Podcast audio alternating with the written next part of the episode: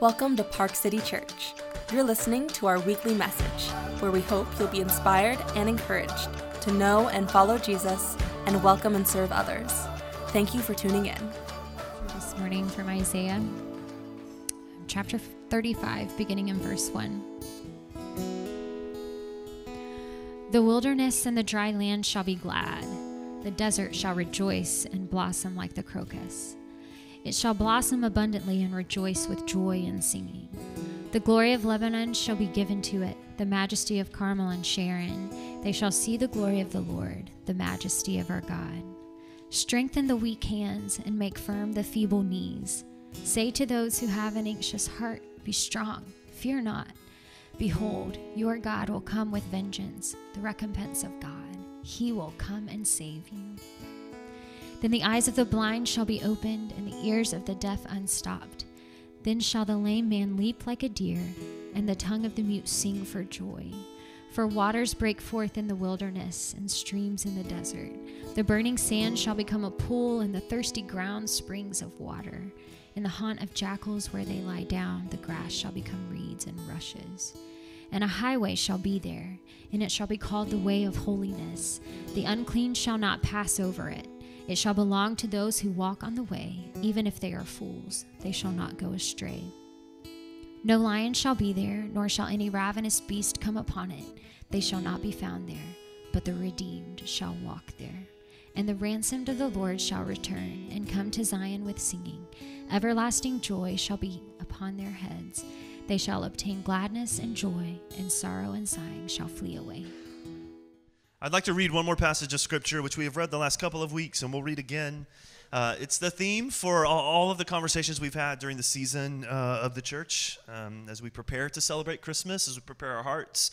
We, we celebrate that Christ has come at Christmas, but also anticipate that he will come again. And uh, what, what, what both of those comings mean, and that in, in the intervening time, he, he, he miraculously and graciously, as we've sung, comes to us now uh, in his love meets us where we are. So, uh, this verse has been sort of the, sh- given shape to that conversation for us. Let me read it for us Luke chapter 2, verses 10 and 11. The angel said to them, the shepherds, Fear not, for behold, I bring you gr- uh, good tidings of great joy that will be for all people. For unto you is born this day in the city of David a Savior who is Christ the Lord. Will you pray with me? God, we come to you this morning humbly. Um, God, in all sorts of places and experiences of life. We ask that in this moment, as we sit uh, with the good news of Jesus Christ, as we sit with your word to us, uh, would you uh, open our hearts to receive the gift and declaration of joy that you have worked for us? And I pray that uh, for the barren places of my own life as well this morning. Uh, we ask this in Jesus' name. Amen.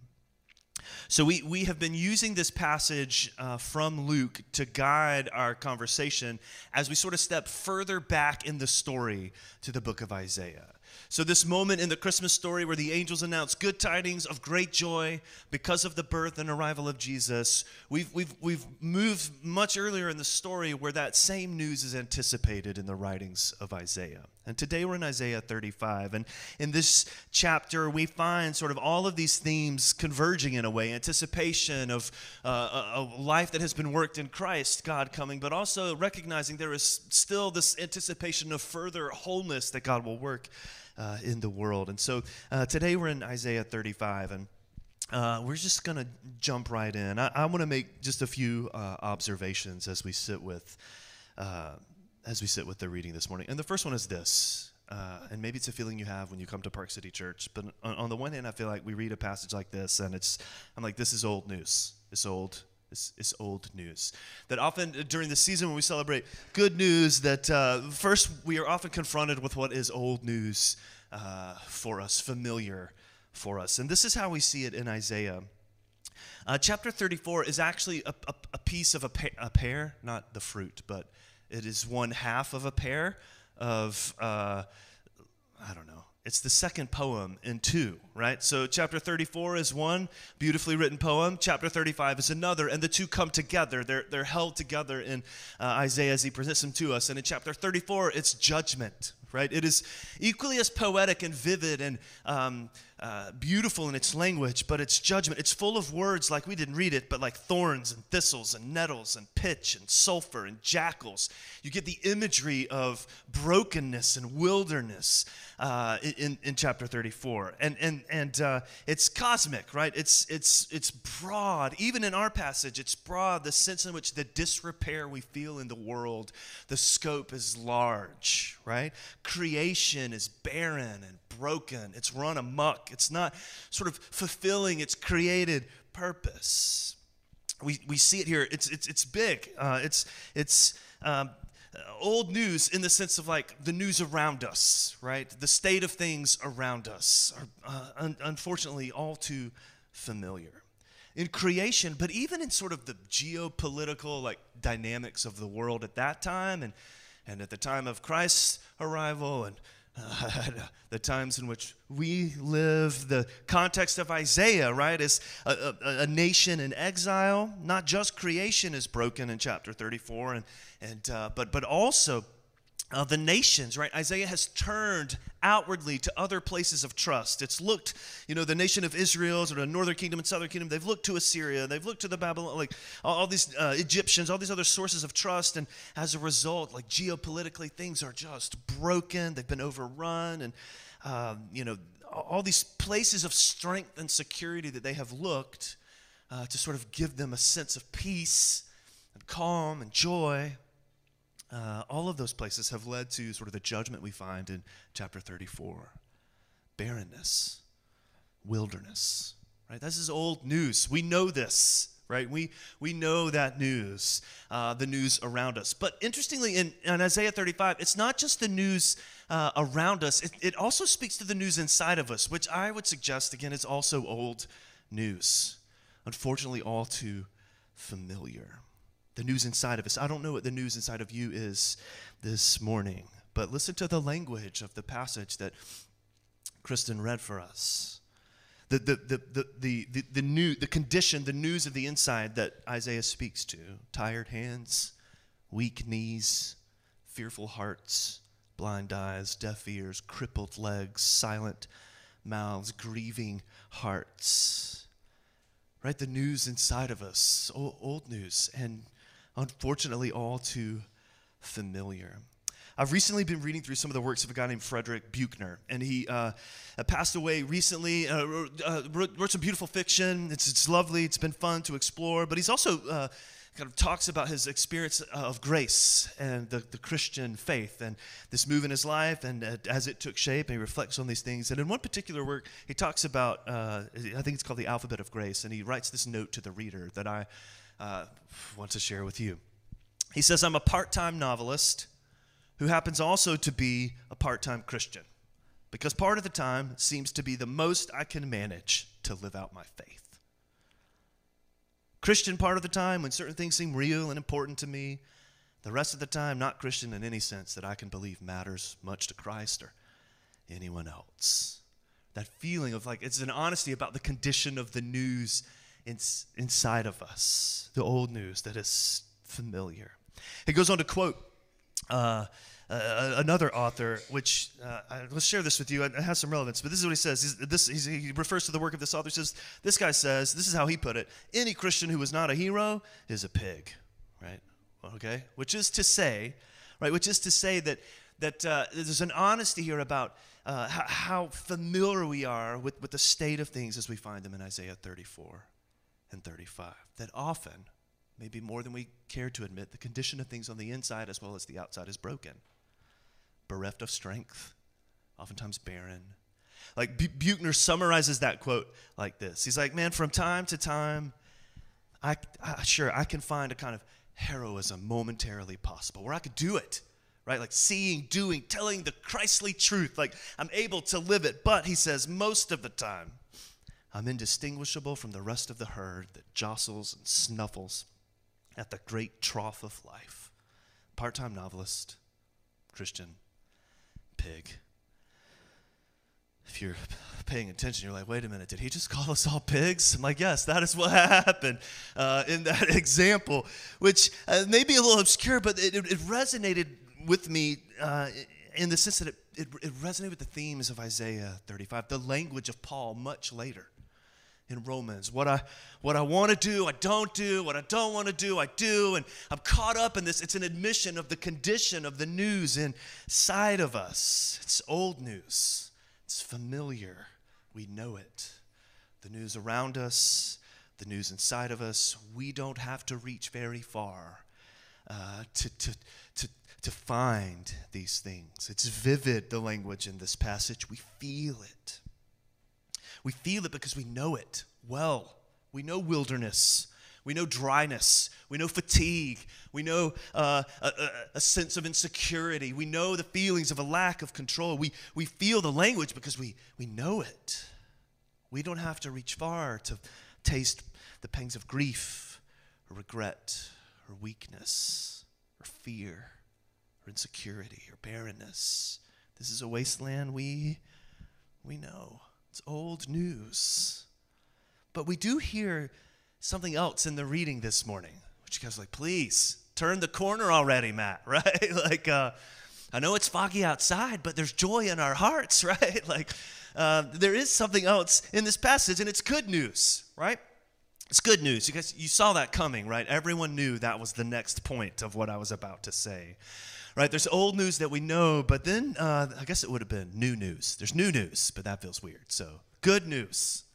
There's good news. There's the promise, right? There's the promise of joy, which, interestingly, in this passage, is not the kind of news that happens around us or that comes uh, from within us, but a, a promise of joy that comes from without, that comes from beyond us. Right? That's the good news in this passage. We read it, uh, Kristen read it in verse 3. Okay, so we're holding these two chapters together. 34 is judgment, an honest assessment of the brokenness of things.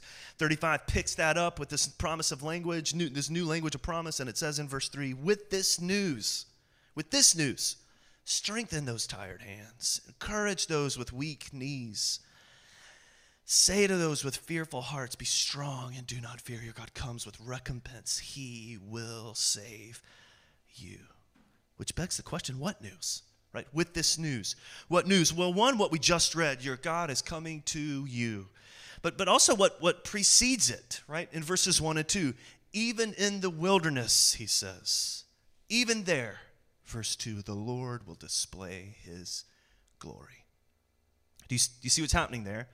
Right? What, with, with this news, with, with this bit of information, that even in the barren brokenness of your life, even there, on a cosmic scale and inside, right? Even there, the Lord will display his splendor and glory, even in the wilderness. Finishes with this beautiful picture that through that desert, that desert of your life, or the desert of the world around you, God will cut a road. And on that road, sorrow and mourning will disappear. They will fade into the shadows of the bright lights of joy and gladness. It is a beautiful and compelling image. In the same way that the old news was cosmic and personal, so is this, right? It's, it's cosmic, this good news that God will show up in the wilderness. What's the result of that? Well, in verse 1, there'll be joy and gladness and rejoicing and blossoming crocuses and an abundance of flowers, singing and joy, right? Even creation will feel the reverberating effects of, of God's presence in the desert but it's also personal. It's also weak knees and tired hands, worn out from gripping white knuckle to whatever we can control in an effort to build the kind of security our hearts crave for. There's good news there as well. The, the, chapter 35 is ripe with imagery of the Exodus. If you know the stories of the Old Testament, right? Uh, God leading the people out of Egypt, another kind of deliverance, and, and leading them uh, through the wilderness. You get all of that imagery in our reading here. Water in the desert, right? That certainly calls to mind God sort of opening a way through the river. Right? God working, bringing his people back from exile, bringing them home to security the same movement is at work in Isaiah 35. Here, the promise of joy. The good news from outside of us and beyond us is this promise that even in the midst of our wilderness and the world around us, God, God has come and is here and will come to save. I, I uh, have for a long time really um, uh, loved the last couple of verses or verse of this passage. Those who have been ransomed by the Lord will return. They will enter Jerusalem with singing, crowned with everlasting joy. Sorrow and mourning will disappear. They will be filled with joy, gladness. I, I can't think of a more beautiful picture of security. It's good news. Right? This is Christmas. God says, I have come to be with you. It's good news. But it does raise another question. One, one more bit of news I want us to consider this morning. And I, I may not answer this question, but I just want to acknowledge that it may be present in the room. There's old news that we all deal with. There's the good news of, uh, that we're familiar with, the good news of the gospel. But I, I would venture that somewhere in the midst of, of those kinds of conversations, of hearing this pronouncement of joy, that some of us wrestle with the question like, well, is this, is this fake news? I don't, is it, it might be too soon to make a reference like that. I don't know. I probably have lost you. Now you're thinking about all sorts of cultural things. That's not, but, but I do wonder if there's a sense in which, uh, you know, we hear this pronouncement of joy in the midst of grief and deserts and wilderness, and we wonder, man, that sounds too good to be true. This has got to be fake news. Um, I recently came across uh, the, the work of a he was a, a priest uh, in uh, Philadelphia, John uh, McNamee, and he wrote a diary of his experience some years ago. It's been made into a movie, and uh, but in the course of sort of working in those difficult environments and sort of you know uh, trying to make sense of the gospel, trying to bring joy into really broken places, kind of talks about that experience. But early in the book, he describes a moment where a fellow priest asks him, "Where is all the promised joy, Mac? Where's all the promised joy?" And maybe that's a question that you carry as well. Right? Maybe you don't carry it this morning. Maybe you have carried it at times in your life. Maybe you maybe you feel it but you tuck it away in the quiet corners of your life and heart, afraid to sort of like uh, attend to it for what it might suggest and how it might move you, but it's probably a question you know. Where is all the promised joy? And that feeling, I'm guessing, uh, you know, doesn't jive well with, uh, like Paul in Philippians saying, rejoice. Uh, again, I say, re- rejoice. You're like, if it were so simple, Paul. Uh, sure, right? I, I, don't know. Sometimes I read a, a, a, passage like that. I think, Paul, man, that's easy for you to say with your Damascus Road experience and your commission to be the voice to the Gentiles. And man, that's great. You know, and then you wonder, like, is Paul inside? Like, is he in on the joke? He's like, rejoice I know that sounds ridiculous. Let me say it again. Man, that was on cue, right? we really could have moved with that and no one would have known. Right? Almost like he's in on it. Rejoice. Ah, I know that sounds ridiculous. Just let me say it again because nothing in your life and heart will be able to hear it. Rejoice. And then in, in, that passage in Philippians 4, connects it to the same truth we find in Isaiah 35, that we find in Luke's gospel. Rejoice, he says. Again, I say, rejoice. Let everyone see your gentleness. The Lord is near. Your God is with you. He has come to you to save, right? It's the same movement. I don't think Paul, this is not some sort of happy clappy call to like rejoice, right? To, to ignore the, the, the, questions in your life or the, the honesty of the old news that Isaiah is honest about and, and, and you probably can uh, honestly confess. It's not to ignore or deny all of those things.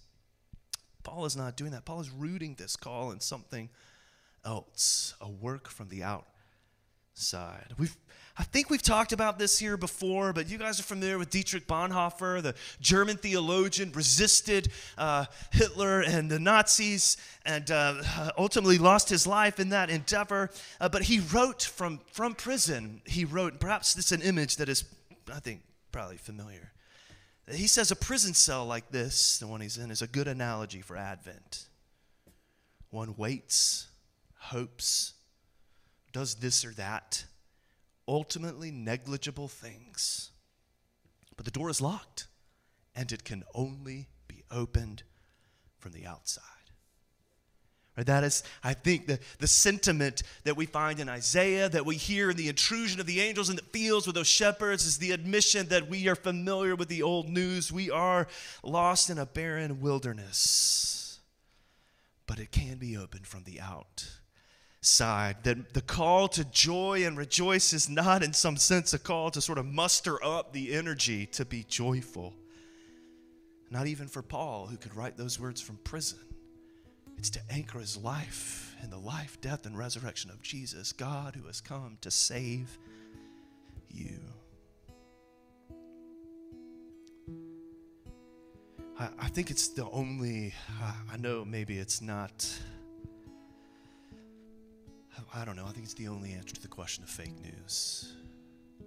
As you wrestle with where is all the promised joy, is to know that the God we're introduced to in Isaiah 35, that the angels will announce to the shepherds, is one who will enter that very suffering with you.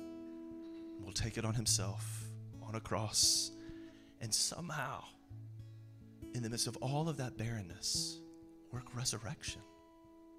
Work life where all there is is brokenness and death. Merry Christmas.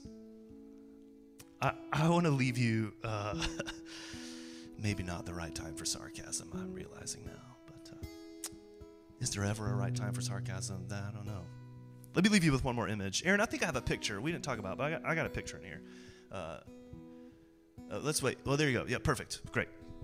Uh, uh, that's one of my kids. That's, uh, yeah, he, that's Penny. um, so I, have told you, I keep talking about it. We, we, last night we finished this book.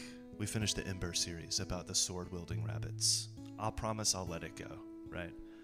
But uh, it's been great fun. And last night's conclusion was emotional and, you know, it was great fun. Uh, but along the way, right, there's been lots of fighting and battles and epic struggles.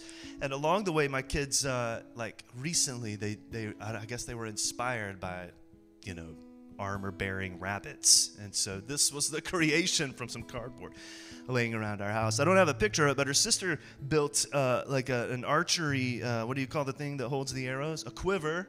And she like an, a functioning like, like arrow thing she could shoot at us, which was great fun as well. But uh, you know, it was really fun. It was really fun.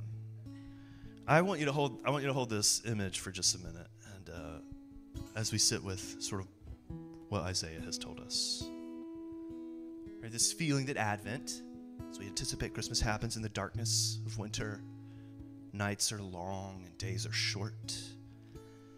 Maybe a feeling you know in the quiet spaces of your own life. And in that darkness, you're waiting for joy, any word of joy from the outside. You're just aching for it. Maybe in the midst of grief or loss, the elusiveness of joy in your life, and you, you're like, I know. Maybe joy just feels like fake news. Maybe in that space, right? It's all over the pages of it's all over the pages of the Christmas story, but even in our reading this morning, maybe what you bring into this is fear. Fear. All the characters in the Christmas story over and over again. Don't be afraid. Don't be afraid. Don't be afraid, right? Even in this the heart of this passage in Isaiah, in the midst of this desert, barren wilderness, judgment and brokenness on a grand scale and a, and a, and a personal one right at the heart of it, say to those who are afraid, Fear is not the final word. Your God comes to you. Fear not. I wonder, right? I wonder. We can just leave it up there. Yeah, I wonder, like you, uh, or maybe like my daughter. Like, I wonder if what you bring to the fight for joy in your life feels it feels like cardboard. Right? You work strive, clutch. You you feel like you are doing all you can. But at the end of the day, like Bonhoeffer, it just feels like ultimately negligible things cardboard. You, you bring, eh, you, you bring, this is the, this is what Isaiah, I think, draws us into, is that all we bring to the table is cardboard armor. And maybe you are here this morning and all you are is tired hands, weak knees. What's the word of hope for you? What are the good tidings of great joy for you? What's the good news of the gospel? I think it's what Paul said. I think it's what Isaiah said. I think it's what the angels announced to the shepherds. The Lord is near. Your God comes to you even there, the desert of your life. Christ has died, Christ has risen, and he will come again, and he comes to you now. What do you do with a word like that? Do you muster up the strength? Do you fashion some sort of well designed armor that lets you navigate through your life in a way that prompts and builds security? What do you do with that? I think the invitation of Isaiah, the angels to the shepherds, Paul to you and me from that prison cell is to surrender. It's to, to let go, to just confess, acknowledge. I think I bring a lot, but oh, at the end of the day, it's just cardboard not to give up to despair, nor to sort of buckle down and, and really sort of lean into the, my own sort of effort in the struggle. It's neither of those things. It is instead to trust the strength of the one who comes to you now, even in the desert of your life. Thank you for listening to the Park City Church podcast. To learn more about our church and or to find ways to get involved in our community, visit us at parkcitykc.com or follow us on social media at Park City KC.